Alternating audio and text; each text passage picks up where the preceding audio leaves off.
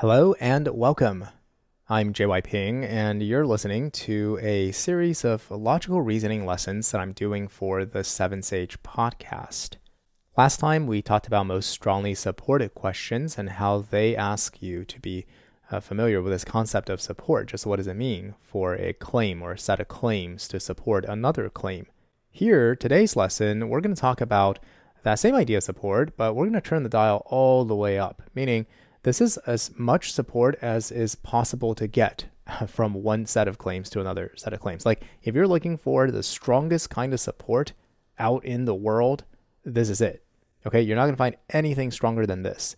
And this is what uh, the subset of questions on LR called must be true questions. That's what they're after. So what they'll do is they'll give you, I mean, the question stem will say something like, um, which one of the following statements follows logically from the statements above. So there, the key phrase is follows logically. That's their signal. That phrase follows logically means must be true. Sometimes they'll just be explicit and say it. If the statements above are true, which in the following must be true. Um, they'll also say is a valid inference. Okay, valid inference is also a phrase that means must be true. Or alternatively, they could say something like logically inferred. That also means must be true. All of those different phrases are ways that the LSAT writer wants to indicate to us that we're not just in most strongly supported territory. Okay, we are in a very special subset of most strongly supported, where it's not enough that this answer choice, let's say A is the right answer choice, that A receives more support than B, C, D, and E. No, that's not good enough anymore. Now we're requiring that if the claims in the stimulus are true, there is no other option but for A to be true. So when we talked about most strongly supported, you know, you I mentioned that you could kind of quibble with the right answer choice and be like, well, the right answer choice it is C, but you know, C kind of assumes that this and this, and the stimulus didn't really say this and this. The stimulus said that and that, and you have to assume that that and that means this and this in this situation. And you know, I was like, yeah, that's that's right. You kind of do. There are, uh, you know, in most strongly supported questions, it is possible to find space, to find a gap where even if the stimulus is true, the, the you know the correct answer choice could still be false. Sure, but that was never the standard, right? For most strongly supported questions, the standard is just that hey, this answer choice gets more support than any of these other four uh, answer choices, and that's that's it. So it's different now. This is much much more rigorous for must be true questions. Now, um, often the way that they make that much more rigorous standard work is by using logic, like formal logic. And this is a scary concept for a lot of people. Um, and, you know, there is some truth to, to the fact that it, it's difficult, right? This is not something that you encounter in your day to day activities. Certainly not something that every college student encounters. You, you have to, uh, like, if you major in math or computer science or philosophy, if you can actually study logic, then sure, then you you will have encountered uh, formal logic at some point. But let's say you're just an English major or a political science major, then you probably have actually never, never, you know, at a academic level dealt with um, this system of formal logic. But uh, the good news, so that's the bad news. The good news is that the LSAT's version of formal logic is a very watered down version. So it's kind of like an elementary version of it, right? So if you, if you were to take, and I guess this is a recommendation, if you are still in school and you can do this, go ahead and look at your philosophy department uh, department's course offerings. And if they're offering logic classes, go take it. Right? Elementary logic is more than enough. I think the next level up in most universities, symbolic logic, that's like way more than enough. Both of those classes will help. Okay. So today, it, to talk about must be true questions, I have to I have to talk a little bit about formal logic. The question that we pull from the June 2007 prep test, and that's the prep test I'm going to be using for this entire series of lessons, um, that prep test only has one must be true question. So that's underrepresentative. Okay, for the over the last like dozen or so most recent LSATs, on average, there's about two must be true questions per prep test. Here in this one, there's only one. So okay, we can only use this one. Um, this one question is representative, certainly representative of some must be true questions. It's it's pretty cookie cutter, in fact but it's also not complete. You know, there you're going to have other must be true questions that look nothing like this one, right? So it's a once representative of some types and uh, obviously not a, complete representation of all types. So before we get started with this, let me just uh, talk briefly uh, give give you kind of like a in a nutshell version of the full logic lesson that's actually in the core curriculum on 7Sage. Um, and briefly, the reason why we even have logic as a concept, as a language, is because uh, English or French or Chinese or any of the natural languages is not that great at capturing very rigorous, precise concepts.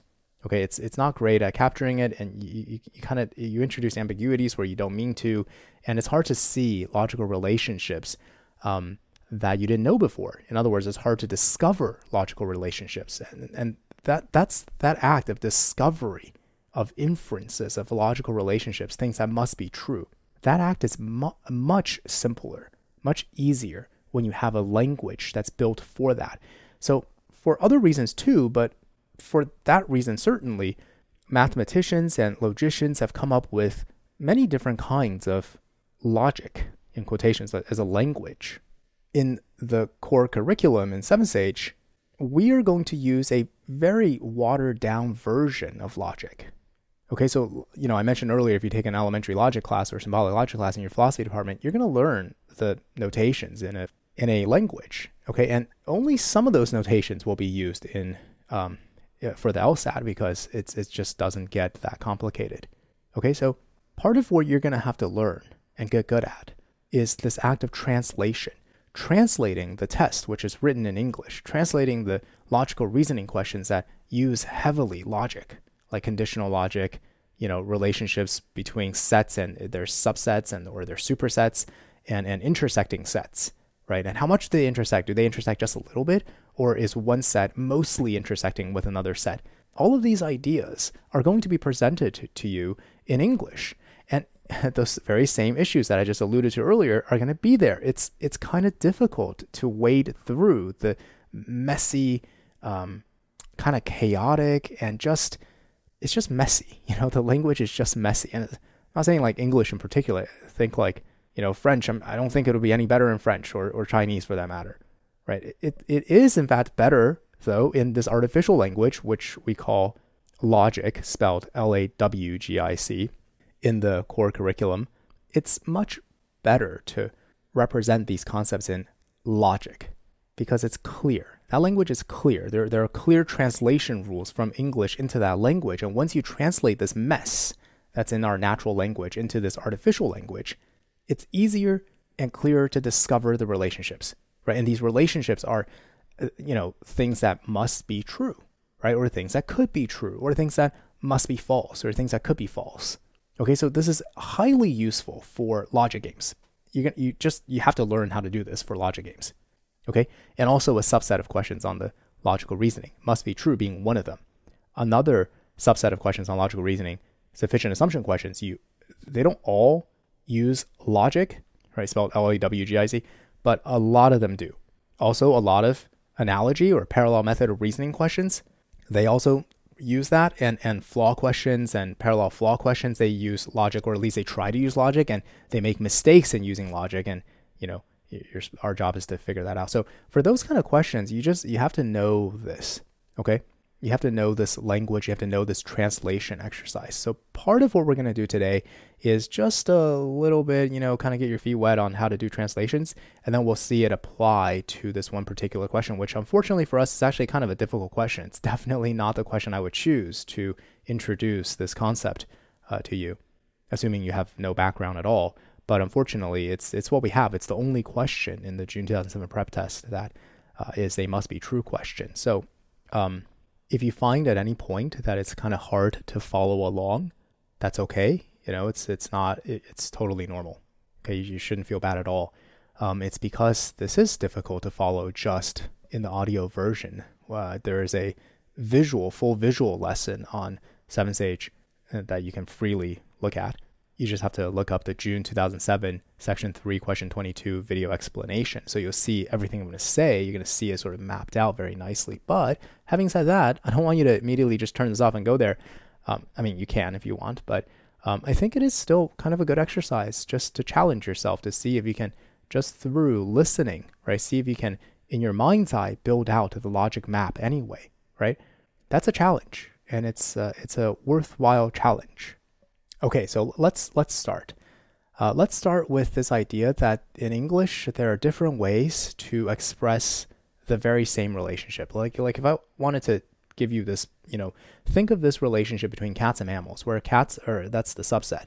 Right. Clearly, cats is a subset, mammals is a superset. You can think of a smaller circle inside a larger circle. The larger circle is mammals, smaller circle is cats.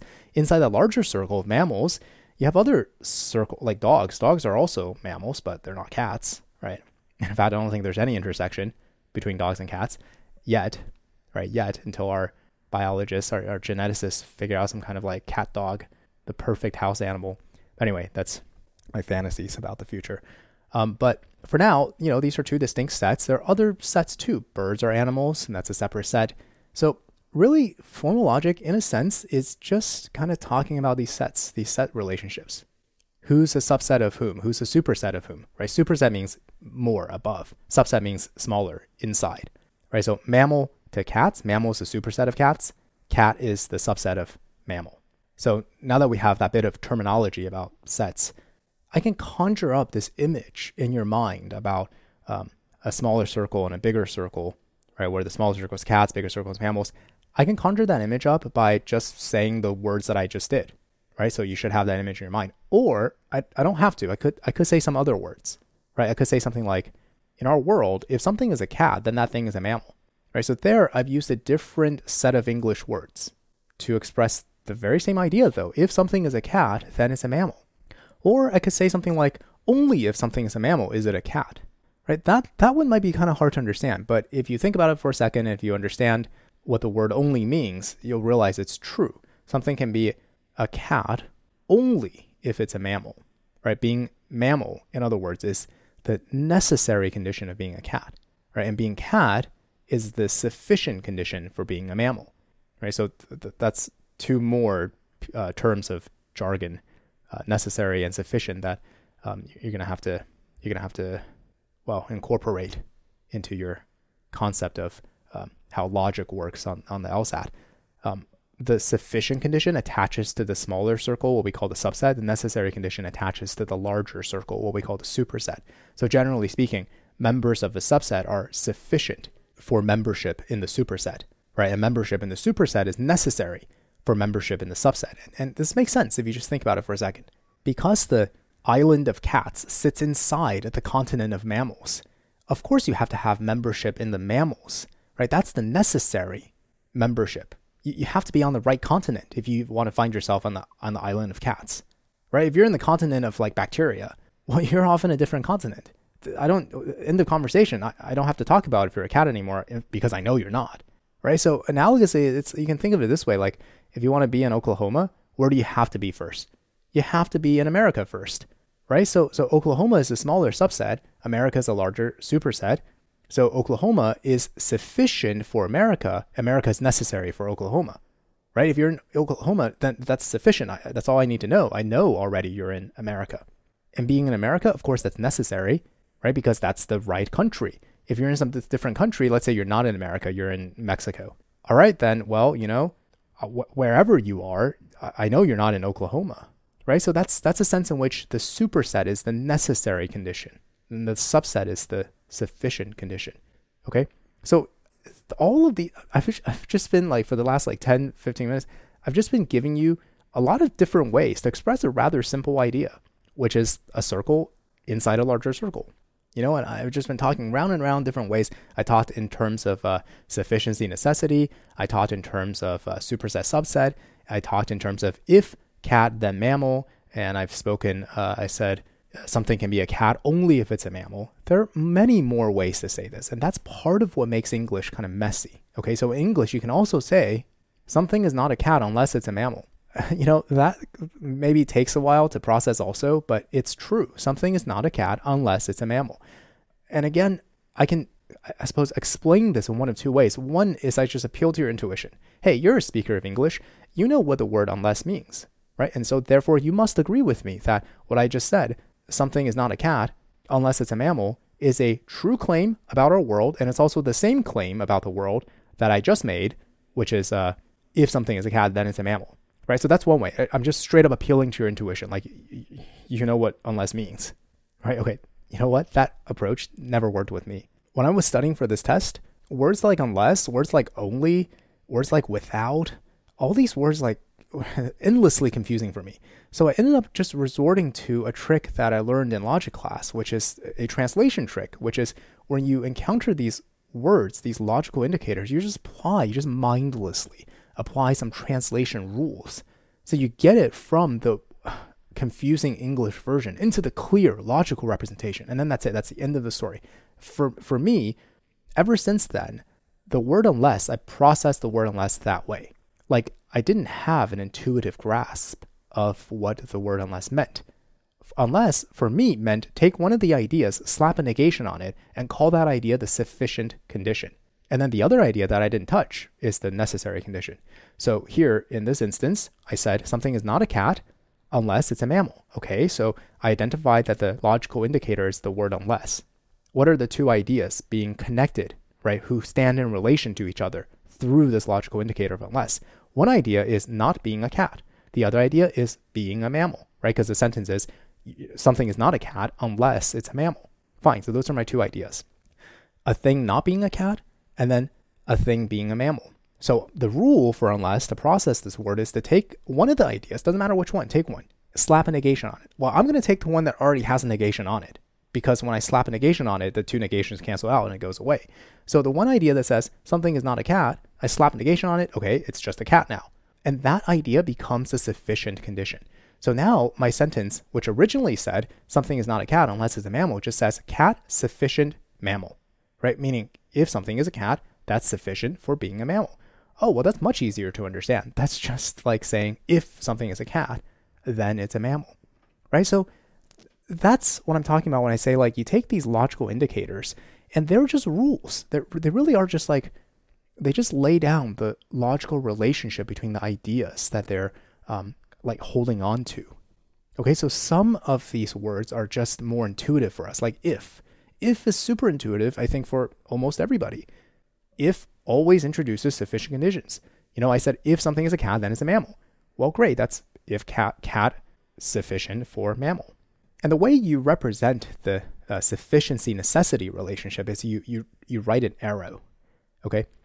Sufficiency is the beginning of the arrow, pointing over to necessity. So in our case, it will be cat pointing over, arrowing over to mammal.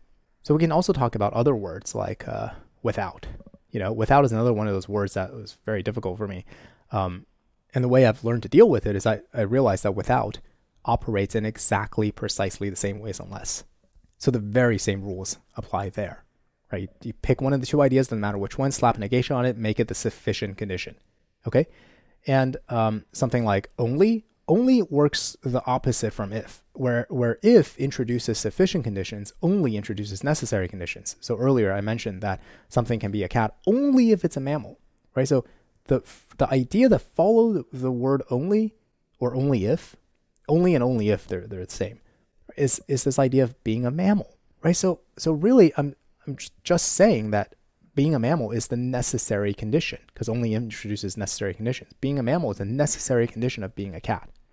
So with that introduction, that brief introduction to logic, I think we're we're probably ready to look at this question. Um, and I want to appeal to um, your intuitions again. And this time, I want to ask you if you can discover some brand new logical relationship if I give you a certain set of logical relationships. Like, I'm going to give you maybe two or three sets of relationships, and I want you to give back to me something I didn't say, right? I didn't say it, but you know based on the things that I did say, that this new thing has to be true, must be true, right? In other words, you've discovered, you can discover a brand new logical relationship and hand it back to me. Okay, so so here we go. I'm going to tell you that if something is a cat, then it must be a mammal. And then I'm going to tell you that if something is a mammal, then it must breathe air. So that's it. I'm stop. Full stop, right? Like I just told you those two things. If something is a cat, then it's a mammal. Next thing is something's a mammal, then it must breathe air. Can you hand me back a brand new logical relationship that I did not hand you, but you know is nonetheless a must be true claim on the basis of those two claims? I think you can, right? You're going to give me back that if something is a cat, then it breathes air, right? Which would be right. That claim must be true. Okay, let's do something else now, right? Because I just want to make sure you, the claim that you gave back to me, if something is a cat, then it breathes air. I want to make sure that you derived the claim. In other words, you discovered that logical relationship on the basis of the two claims I gave you, and not just because you happen to know that that's true. Okay, so let, let's try something new. If something is a turtle, then it can fly. And if something can fly, then it can breathe fire. So those are the two claims that I that I'm handing to you. Can you discover a brand new logical relationship that must be true on the basis of those two claims? And again, I think you can. You can hand me back that if something is a turtle, then it can breathe fire. See, there, I'm sure, I'm more sure now that you did the thing that you were supposed to do, which is on the basis of the two claims that I gave you, you handed me back a claim that must be true. Because I doubt you knew that uh, turtles can breathe fire, right? Because, well, for one, obviously they can't. And I don't know why you would think that they could until I just gave you those two claims, right? So that's the act of drawing support. And, and you know, I mentioned it's the strongest possible support. It's the support of must be true, right? When these two claims are true, if something is a turtle, it can fly. If something can fly, it can breathe fire. If these two claims are true, then it must be true. There's no world you can find where these two claims are true, yet the third claim is false, right? Because, of course, turtles have to breathe fire then. So now, now that we have these two examples where I gave you two claims and you examined them and you discovered in them some brand new logical relationship that nevertheless had to be true in, the, in those two claims, if those two claims are true. Now that we have these two examples under our belt, I can go back to earlier when I mentioned that this is called formal logic, and now I can tell you why it's called formal logic. The third claim that you discovered, the new claim that you discovered that handed back to me, its truth depended not upon the contents of the claims, but rather upon the form of those claims. Right? Because really, what we just did, this is a you can generalize what we just did into a if A then B, if B then C, right? I, those are the two claims I hand you. If A then B, if B then C, what do you hand back to me? If A then C, right? That claim must be if if it's true that if A then B, A arrow B in other words, right? If it's true that if B then C, B arrow C in other words, well then it must be true that A arrow C, right? And you see, it doesn't matter what's in the A box, right? Imagine if the A is, is just a box, right? It's just a box with some contents inside that we, we are not looking at. We're just closing the box and we're slapping a label on it. A. This is the A box. Next box, come here. Okay, uh, throw some content in there, sl- close it up, seal it up, slap a B label on it. Next box, third box, C box, same thing, content, wrap it all up, slap a label on a C. I don't care what's in there. You, it can be anything in there, right? In the first instance, what was in the A box? It was a cat. What was in the B box? A mammal. What was in the C box? Things that breathe air. Well, then, okay, it links together. Cats breathe air. Fine. Next example, what was in A box? Turtles. B box? Things that fly. C box? Things that breathe uh, fire again, I mean, right? It doesn't matter what's in the box. The fact that all turtles breathe fire must be true is because of the form, right? It's because of the form. It's because A arrow, B arrow, C, therefore A arrow, C. You can go ahead and swap in A and B and C for whatever the hell you want. And you're going to still be, you're going to still arrive at things that must be true. A arrow C still must be true if it's true that A arrow B and B arrow C. That's why it's called formal logic. But now you do want to glean some kind of some strategy from what we just talked about, which is that detail suppression is a very useful thing. Okay? And what I mean by detail suppression is the act of taking the contents, ignoring them, or really just shoving them into the box, and just be like, I don't want to deal with the contents now. I'm just going to shove you in the box, close you up, put a label A on it, and the same with the B, right? Just take all the contents, shove it in the box, close it up, put a B label on it. You, you suppress all the details. Why? so that your mind can focus better on the logical relationships. That's why. It's hard to see this because, you know, we've been dealing with such simple concepts like, oh, being a cat, being a mammal. Come on, how, how that's not, that's detail light. You know, it's like not very much detail. You don't really need to suppress all that detail because it's not that distracting, right? Okay, but if I start telling you about like, hey, if, you know, if something is a cat that likes to wear a hat, but only on Tuesdays, and only after it's eaten its full uh, dinner and played with other cats. Then that cat can be a mammal descended from the branch of felines which originated from Australia and blah blah blah blah blah blah blah and blah blah blah blah blah. Like okay, there it's still not that difficult to follow. Again, kind of because like I'm talking about concepts that you are already familiar with. Cats wearing hats, cats wearing hats. Who's not familiar with that? Um, but you know, on the LSAT, you're going to be dealing with stuff that you've never even heard of, that you never even thought of, and it's going to be heavily modified. Right? The phrases, the nouns will be heavily modified. So it's very easy, in fact, to get distracted and get lost in all the details. So this is why it's important to remember detail suppression is helpful. You can't keep it suppressed forever, by the way. At some point, you have to open up the boxes and see what's inside. But it is a helpful intermediate step so that you can bring your attention to focus on the form, on the logic, right? On the A pointing to the B and not the other way around, right? And the B pointing to the C and not the other way around. Okay? Very useful tactic. All right, so now let's talk about different ways in which the LSAT writers can complicate matters. So that, that was already one way. Grammatically, they can complicate matters by just you know, doing a lot of funky things with the uh, details and the embedding of clauses within clauses. Um, but you know, logically, we already alluded to this earlier too. They can also do a lot of uh, things to complicate. Like I didn't have to tell you if something is a cat's mammal. I can tell you uh, something is a cat only if it's a mammal, and something is not a mammal unless it breathes air. See, there I didn't use if claims. I didn't give you two two neat little if claims. I gave you the first claim I gave you was an only if claim, and the second claim I gave you was an unless claim. But I've expressed exactly the same thing. Right? I said something is a cat only if it's a mammal. Well, that's still cat arrow over to mammal, following the rules of translation. And the next claim is something is not a mammal unless it breathes air. Again, that's still mammal arrows breathes air, following the rules of translation of the phrase unless, of the logical indicator rather, unless, right? So you end up with the same thing, but that's a complication because it sounds different. You can have other complications. Like, for example, if I tell you if something is not a mammal, then it's not a cat. And if something doesn't breathe air, then it's not a mammal. There, again, it sounds like I've said something different, but I didn't. I said exactly the same thing. In logic, unlike in natural language like English, where we can list off just a bunch of expressions, in logic, when you use the arrow to express this logical relationship between two concepts, there are only two ways you can do it. Either A arrow B, right? That, that's to say if something is A, then it's a B. That's one way to do it. Or you can flip the two elements around and slap negations on both, which is called a contrapositive. And that's the only other way to use this arrow to express the concept. If something is not a B, then it's not an A, right? That's, let's again go back to the cat example. If something is a cat, then it's a mammal, C arrow M do the contrapositive. M slash arrow C slash.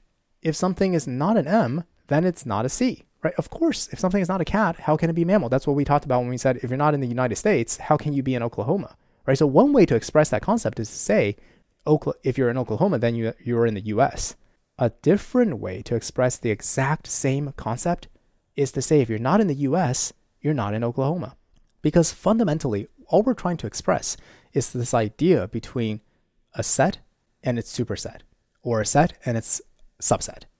That's a huge amount of preface, but of course, it's not preface just for this one question. This is preface for, well, any question on the LSAT that uses conditional logic or formal logic. So uh, let's let's now actually take a look at question 22, which says, if the price it pays for coffee beans continues to increase, the coffee shop will have to increase its prices. Now, yeah, I said a lot of words there, but do you recognize the logical structure? Can you do this act of suppressing all the details and just giving me the A box pointing to B box? I, th- I think you can, because that's what it's saying. If the price it pays for coffee beans continues to increase, the coffee shop will have to increase its prices. Well, there's an A box pointing to a B box, A arrow over to B. Except what's in the A? What's in the A if you open up the A box and examine its contents, you'll find that inside it says price it pays for coffee beans continue to increase right? So, okay, now, now you can kind of imagine yourself as a shop owner, as a coffee shop owner saying, well, you know, you have your costs, right? Your labor is your cost, your rent is your cost, utilities your cost, price you pay for coffee beans, that's a cost, right? You don't, presumably, you don't grow the coffee beans yourself, you buy them from somebody. So, this A box is telling you that the price that you're paying to purchase your coffee beans, it's going up. It's going up. So then they're saying, okay, well, the coffee shop will have to increase its prices. Ah, so you, in response, you have to increase your prices. So that's the A box pointing to the B box. In the next claim, the stimulus gets really complicated. It says, in that case, something has to happen, right? In that case, something has to happen. What does in that case mean? Well, it's a referential phrase. right? It's a stand in for a claim that's already been made. And they're just saying, well, if that happens, that's what in that case means. If that happens, right? If what happens? If B happens. If the thing that we said was in the B box, if that happens, right? So again, like kind of suppressing details helps you see the structure. They're just building out a logical chain. They already said A arrows over to B, and what's in the B box? Oh, coffee shop will have to increase your prices, right? Okay, that's in the B box. In that case, in the case where you have to increase your prices, or you can just think of it as in the case where B happens, then, and here's where they get into kind of more advanced lessons in logic. So I'll, I'll, I'll just do some hand waving and uh, because well, it's it's it's quite a long tangent, and we actually have to build out the foundations properly to um, have this lesson properly. So obviously, the, I can't do that here with just.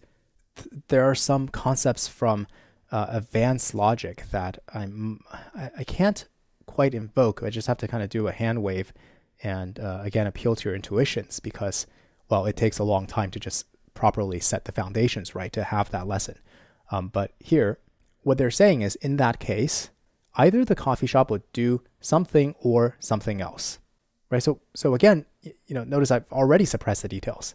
I just said in that case, either something will happen or something else will happen. So really, it's this A pointing to B, B pointing to C or D, right? B pointing to C or D. I didn't even tell you what the C or D is, right? It, but I just want you to kind of get used to this concept of a disjunct of this word or. Say I tell you that uh, if I go to the supermarket today, I will buy milk or eggs. What does that mean? Well, in a sense, it just means exactly what I said. I'm going to buy milk or eggs. Can you say for sure I'm going to buy milk? No, because maybe I just buy eggs and I don't buy milk. Can you say for sure I just buy eggs? No, because like maybe I just buy milk and I don't buy eggs. Right? So that's that's what the you know disjunct is this very interesting idea that gets to say that gets you to that allows you to express this idea of like one or the other. Out of two, you can think of disjunction as a minimum maximum, right? What it means is that it's setting a lower bar minimum of, of at least one, and it's setting an upper bar maximum of two. Meaning, you know, if I tell you, hey, if I go to the supermarket today, I'm going to buy uh, milk or eggs, and I come home with milk and eggs, I haven't contradicted my pr- prior statements by my action. My prior statements are in fact consistent with my action of bringing home milks and eggs, because generally speaking, on the LSAT, or is inclusive. It's understood to be inclusive, meaning the maximum is two. Of these two elements, you could have both, right? But really, what it wants to say is that at minimum, it's one. You better have at least one of them. If I come back empty handed, then my actions have contradicted my previous statements. Okay, so that's just what or means. Or means, you know, C or D means you have to have either C or D, or you could have both. So back to the stimulus, the C here stands for coffee shop will begin selling non coffee products. So, I don't know, like scones, I guess. Uh, or, and here's the D concept the coffee shop, its coffee sales will decrease. Okay, so those are the two things. So far, we have a very nice chain going, a logic chain of A pointing to B, pointing to C or D. Okay, you don't know which one. It, it could be just C, it could be just D, or it could be both. Next, we have two more sentences. The next sentence says, selling non-coffee products will decrease a coffee shop's overall profitability. Hey, that's that's repeated. You know, that first idea is repeated. That's just the C idea. Right? This next claim is saying C is going to lead to M.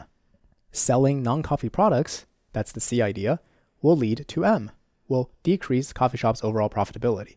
Okay, back to our milk and eggs analogy, that's like saying buying milk will lead to me having less money in my pocket.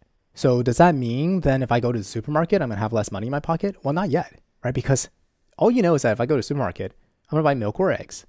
And now I told you if I buy milk, I'm gonna have less money in my pocket. What if I buy eggs? Well, who knows? Maybe they accept credit card payment for eggs, or maybe maybe eggs can be bought on credit, store credit. So I actually won't have less money in my po- pocket. I can just walk out of the store with eggs because the shopkeeper knows me and ha- right? So, because you don't know what happens I could just buy eggs, in which case you actually have no idea what happens. But what if I tell you that, you know, if I go to the supermarket, I buy milk or eggs, and then next I tell you, if I buy milk, I'll have less money in my pocket. And then I tell you, if I buy eggs, I'll have less money in my pocket. Well, now, you see, because both of those two things, events, disjuncts, lead to me having less money in my pocket, I can say for sure if I go to the supermarket, I'm going to have less money in my pocket. Because if I go to the supermarket, I'm going to do at least one of these two things, and either one leads to me having less money in my pocket. So therefore, for sure, if I go to supermarket, I'm going to have less money in my pocket. That's a brand new logical relationship that you've discovered based on the information I've given you, based on the logical relationships I've handed to you. Okay, so I can complicate matters, right? I, I stated this very simply. I said, if I buy milk, I'll have less money in my pocket. And if I buy eggs, I'll have less money in my pocket. I can complicate this by making it more opaque by saying something like, I will not have less money in my pocket only if I don't buy eggs. What if I said that? I will not have less money in my pocket only if I don't buy eggs. See, that's where you have to do this like transformation thing, this this contrapositive thing to realize what I'm saying. Only if introduces necessary conditions, right? I will not have less money in my pockets only if I don't buy eggs, right? So that's no less money arrowing over to not buy eggs, right? No less money arrow over not buy eggs. To do the contrapositive, we flip the two around, flip the two concepts around, slap negations on both. So that ends up being buying eggs, arrow over to less money in my pocket. So you see, it's the same as if I said, if I buy eggs, I'll have less money in my pocket. but just in English, there's just, I don't, I don't know why, but someone thought it would be a good, probably some lawyer somewhere dreamt, dreamt it up. You know what? This will really confuse them. They won't even realize what I'm saying. So when they sign, they'll think they're signing for one thing, but they're actually signing for something else to my advantage. I'm going to dream up this way of talking where I say, you're not going to have less money in your pockets only if you don't buy eggs, right? And if someone sat there and just thought about it for five minutes, they, will just realize, oh, that's the same thing as if I buy eggs, I'll have less money in my pocket, right? But they're counting on you not thinking about this. So our job is to precisely bypass the thinking route and just kind of get really used to this mechanical translation where all of these variations in English sound exactly the same to us, right? We just you just clean can rip out the logical structure and just see it, right? So so there, that's the last complication in this question, right? We went from A box to B box, B box to C or D, right? And you can pack the C or D up together, right? Like just, okay, it points to something and you unveil that something, it's a C or D. And now separately, C points to M. And lastly, the claim is the coffee shop can avoid a decrease in overall profitability only if its coffee sales do not decrease. Ah, so you flip and again you do the contrapositive. If the coffee sales decrease, then the coffee shop will have an overall decrease in profitability. So that's just the D box, also now pointing over to the M box right? So all together, chained up, it just reads A arrow B, arrow C or D, and then C points to M, D points to M. So that's it. That's the whole chain. What is the new discovery? Can you discover logical relationships that weren't explicitly stated, but nonetheless must be true given this chain that I just gave you? Well, yes, you can say A box points over to M box. You can say that if the price now you, now is the time to open up the box and see examine the contents. If the price it pays for coffee beans continues to increase, then the coffee shop's overall profitability will decrease. And guess what? That's the right answer choice. That's answer choice C. Except in answer choice C, they added one more layer of complication. Okay, so I say something like, if something is a cat, then it's a mammal. Now consider this other phrase. Something is a mammal if it's a cat. Same or different? Different sounding, certainly, but same concept, same relationship if something is a cat, then it's a mammal versus something is a mammal if it's a cat. Same thing, right? Because it's the it's the if that fixes the logical relationship. The if introduces being a cat. So the the idea of being a cat is the sufficient idea. It doesn't matter if you take the mammal and drop it in front of the if claim or you drop it after the cat claim. And that's what they did in answer choice C. They say the coffee shop's overall profitability will decrease if the price it pays for coffee beans continues to increase. Okay, stated in a more clear, straightforward way, C would just say if the price it pays for coffee beans continues to increase, that's our A idea, then the coffee shop's over profitability will decrease. That's the M idea, right? That's the A arrow through B, through C or D, each one pointing to M, arrowing over all the way to M. That's the correct answer choice. Now, the other answer choices are incorrect, and they're incorrect for cookie cutter repetitive reasons. Okay?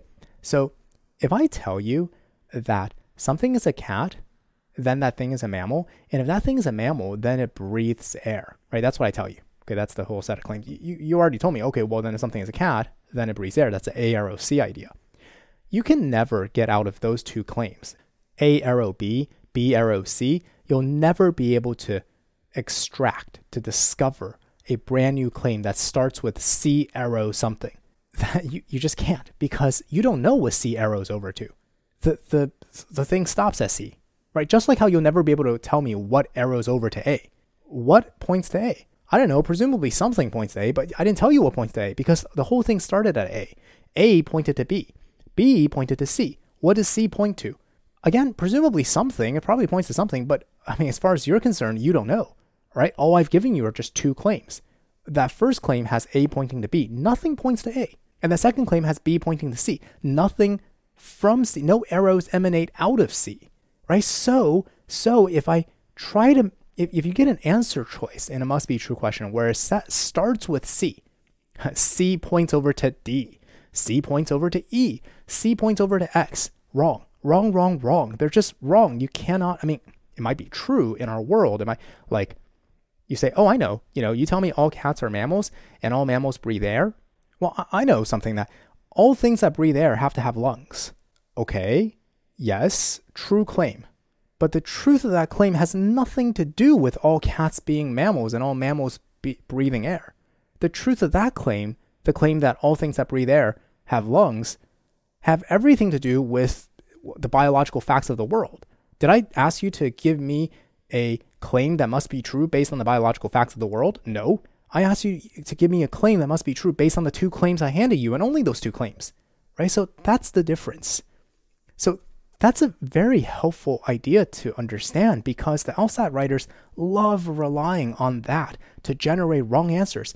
And if you can see an answer like that, you can just very quickly eliminate it without having to read the rest of the answer choice. Like, for example, in our stimulus, we had A pointing to B, B pointing to C or D, and each of C or D, each of C and D, independently pointing to M. And what does M point to? Nothing, right? M points to nothing. M I'll, I'll remind you is the idea that uh, the overall profitability decreases. M points to nothing.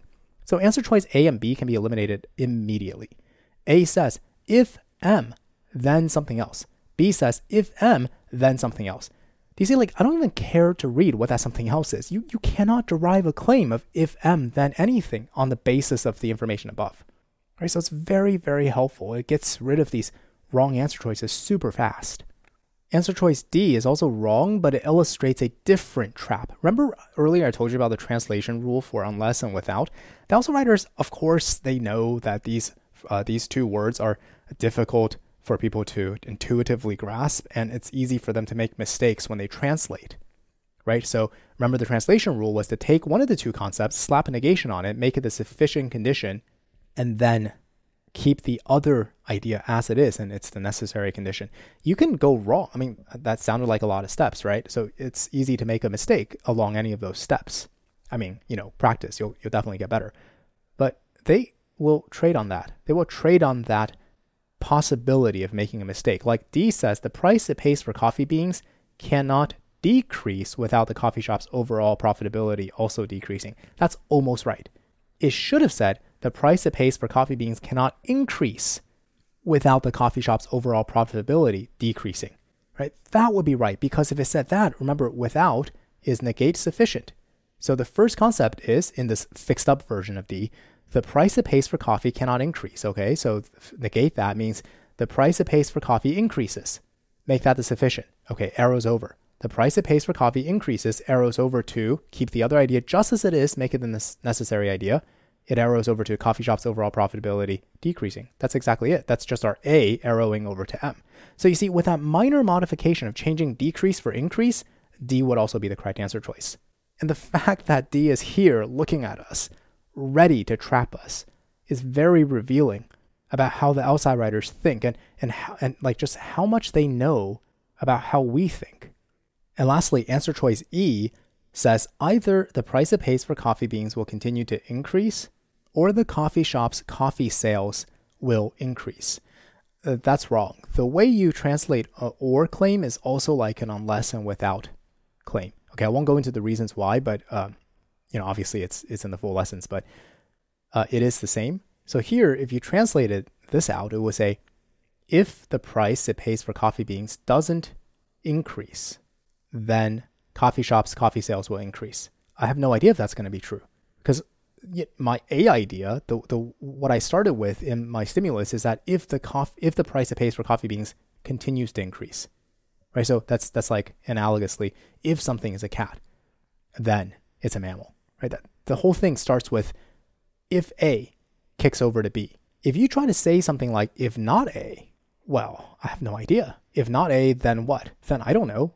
Again, presumably something, right? It's like if you tell me, oh, well, if something is not a cat, uh, then then what? Then I don't know because the only two claims I, I have are if it's a cat, then it's a mammal. And if it's a mammal, then it breathes air. You tell me if something is not a cat, then what? I, can't even say if it's a mammal or not. It could still be a mammal. There are certainly non cat mammals like dogs. Right? Or maybe it's not a mammal because there are also non cat non mammals like a bug. Right? Insects are not cats and not mammals. So you tell me something is not a cat, I, I, I don't even know where to start. Right? All I can say is I don't know if this must be true. And that's what answer choice E is giving us. E starts by t- saying if the price it pays for coffee beans doesn't continue to increase. Well, I don't know. My whole stimulus told me what happens if it does continue to increase. Right? So again, no, it's just like the first two answer choices. This answer choice is also a highly repetitive logical error that the LSAT writers expect some test makers to make, but not you, right? Because now you know how this works.